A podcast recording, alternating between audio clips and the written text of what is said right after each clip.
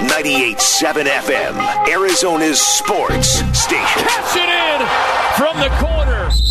Wolf and Luke. Brings the boom and catching bodies on his way to the rack. Suns. Game day with K Ray. I'm ready for whatever. I'm ready for whatever. Hour number two of the show, live from the Auction Community Studios. Kellan Olson in for Wolf today. We got Suns Grizzlies tonight. Phoenix going for the franchise record in wins. I'm just going to keep saying that for the one person out there that doesn't realize that's what's on the line tonight. And joining us on the 72 sold sports line right now is Bally Sports Kevin Ray. It is game day with K Ray. K Ray, what's going on, man? How we doing, fellas? Doing pretty good. Um, I mean, here we are. I, we've been talking about this team challenging for the franchise record for a while. It seems, it, it really has all season seemed pretty inevitable they were going to get to this point, but uh, now they're getting there with a few games to go. What are you looking for in this final week plus of games from this team?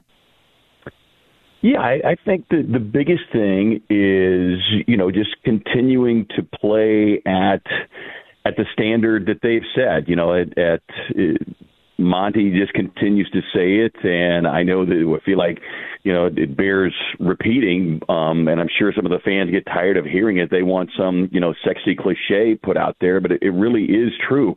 Just playing to the standard that they have set, and playing Phoenix Suns basketball and you know certainly starting at the top of the list is is being being able to stay healthy. And uh, I know there is uh, Maloney had said in the sports report the good news is they're going to get a little healthier tonight uh, with the re- likely return of uh, Cam Johnson and JaVale McGee. K Ray, when you look at what Memphis is is doing tonight, and I'll phrase it that way, uh, they're listing Desmond Bane, Tyus Jones, Jaren Jackson Jr., Steven Adams as all doubtful.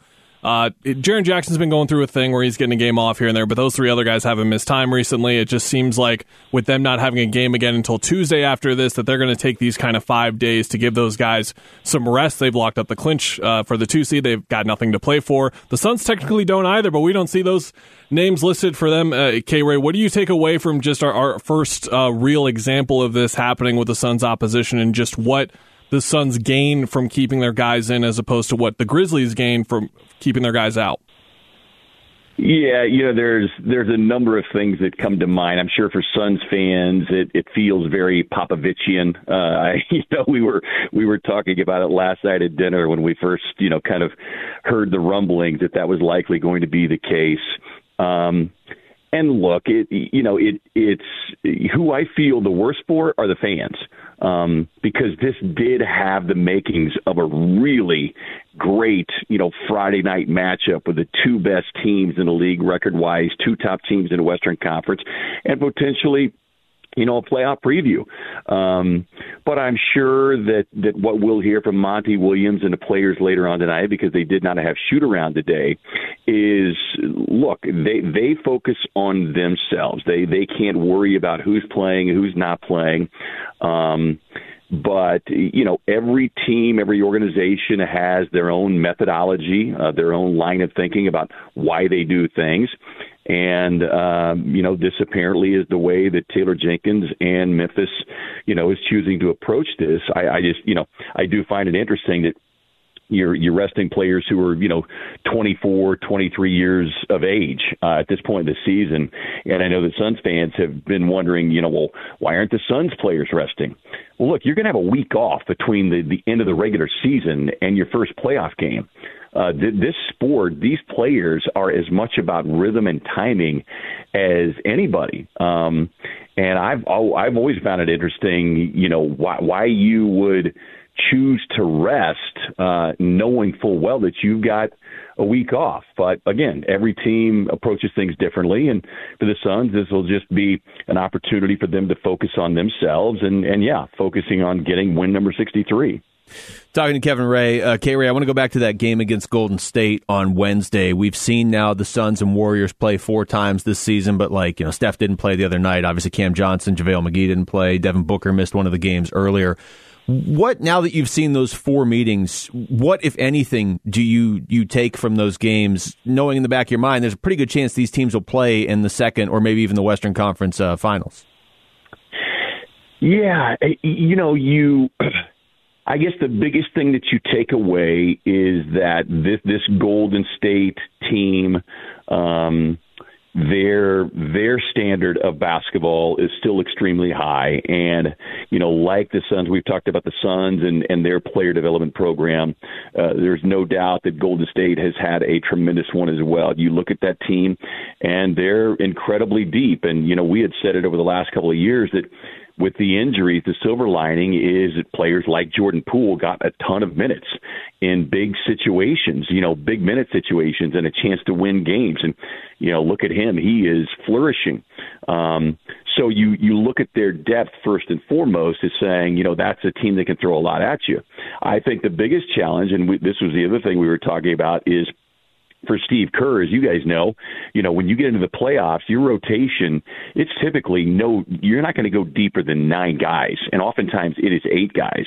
And I think that's going to be one of the, the challenges and struggles, quite frankly, for Steve Kerr is to determine what eight are playing. Um, because, you know, what, what if Klay Thompson is is struggling. Now Klay's had some, you know, a few big games since he's come back, but is Steve Kerr going to sit Klay Thompson, who helped you win three titles, over a Jordan Poole, let's say?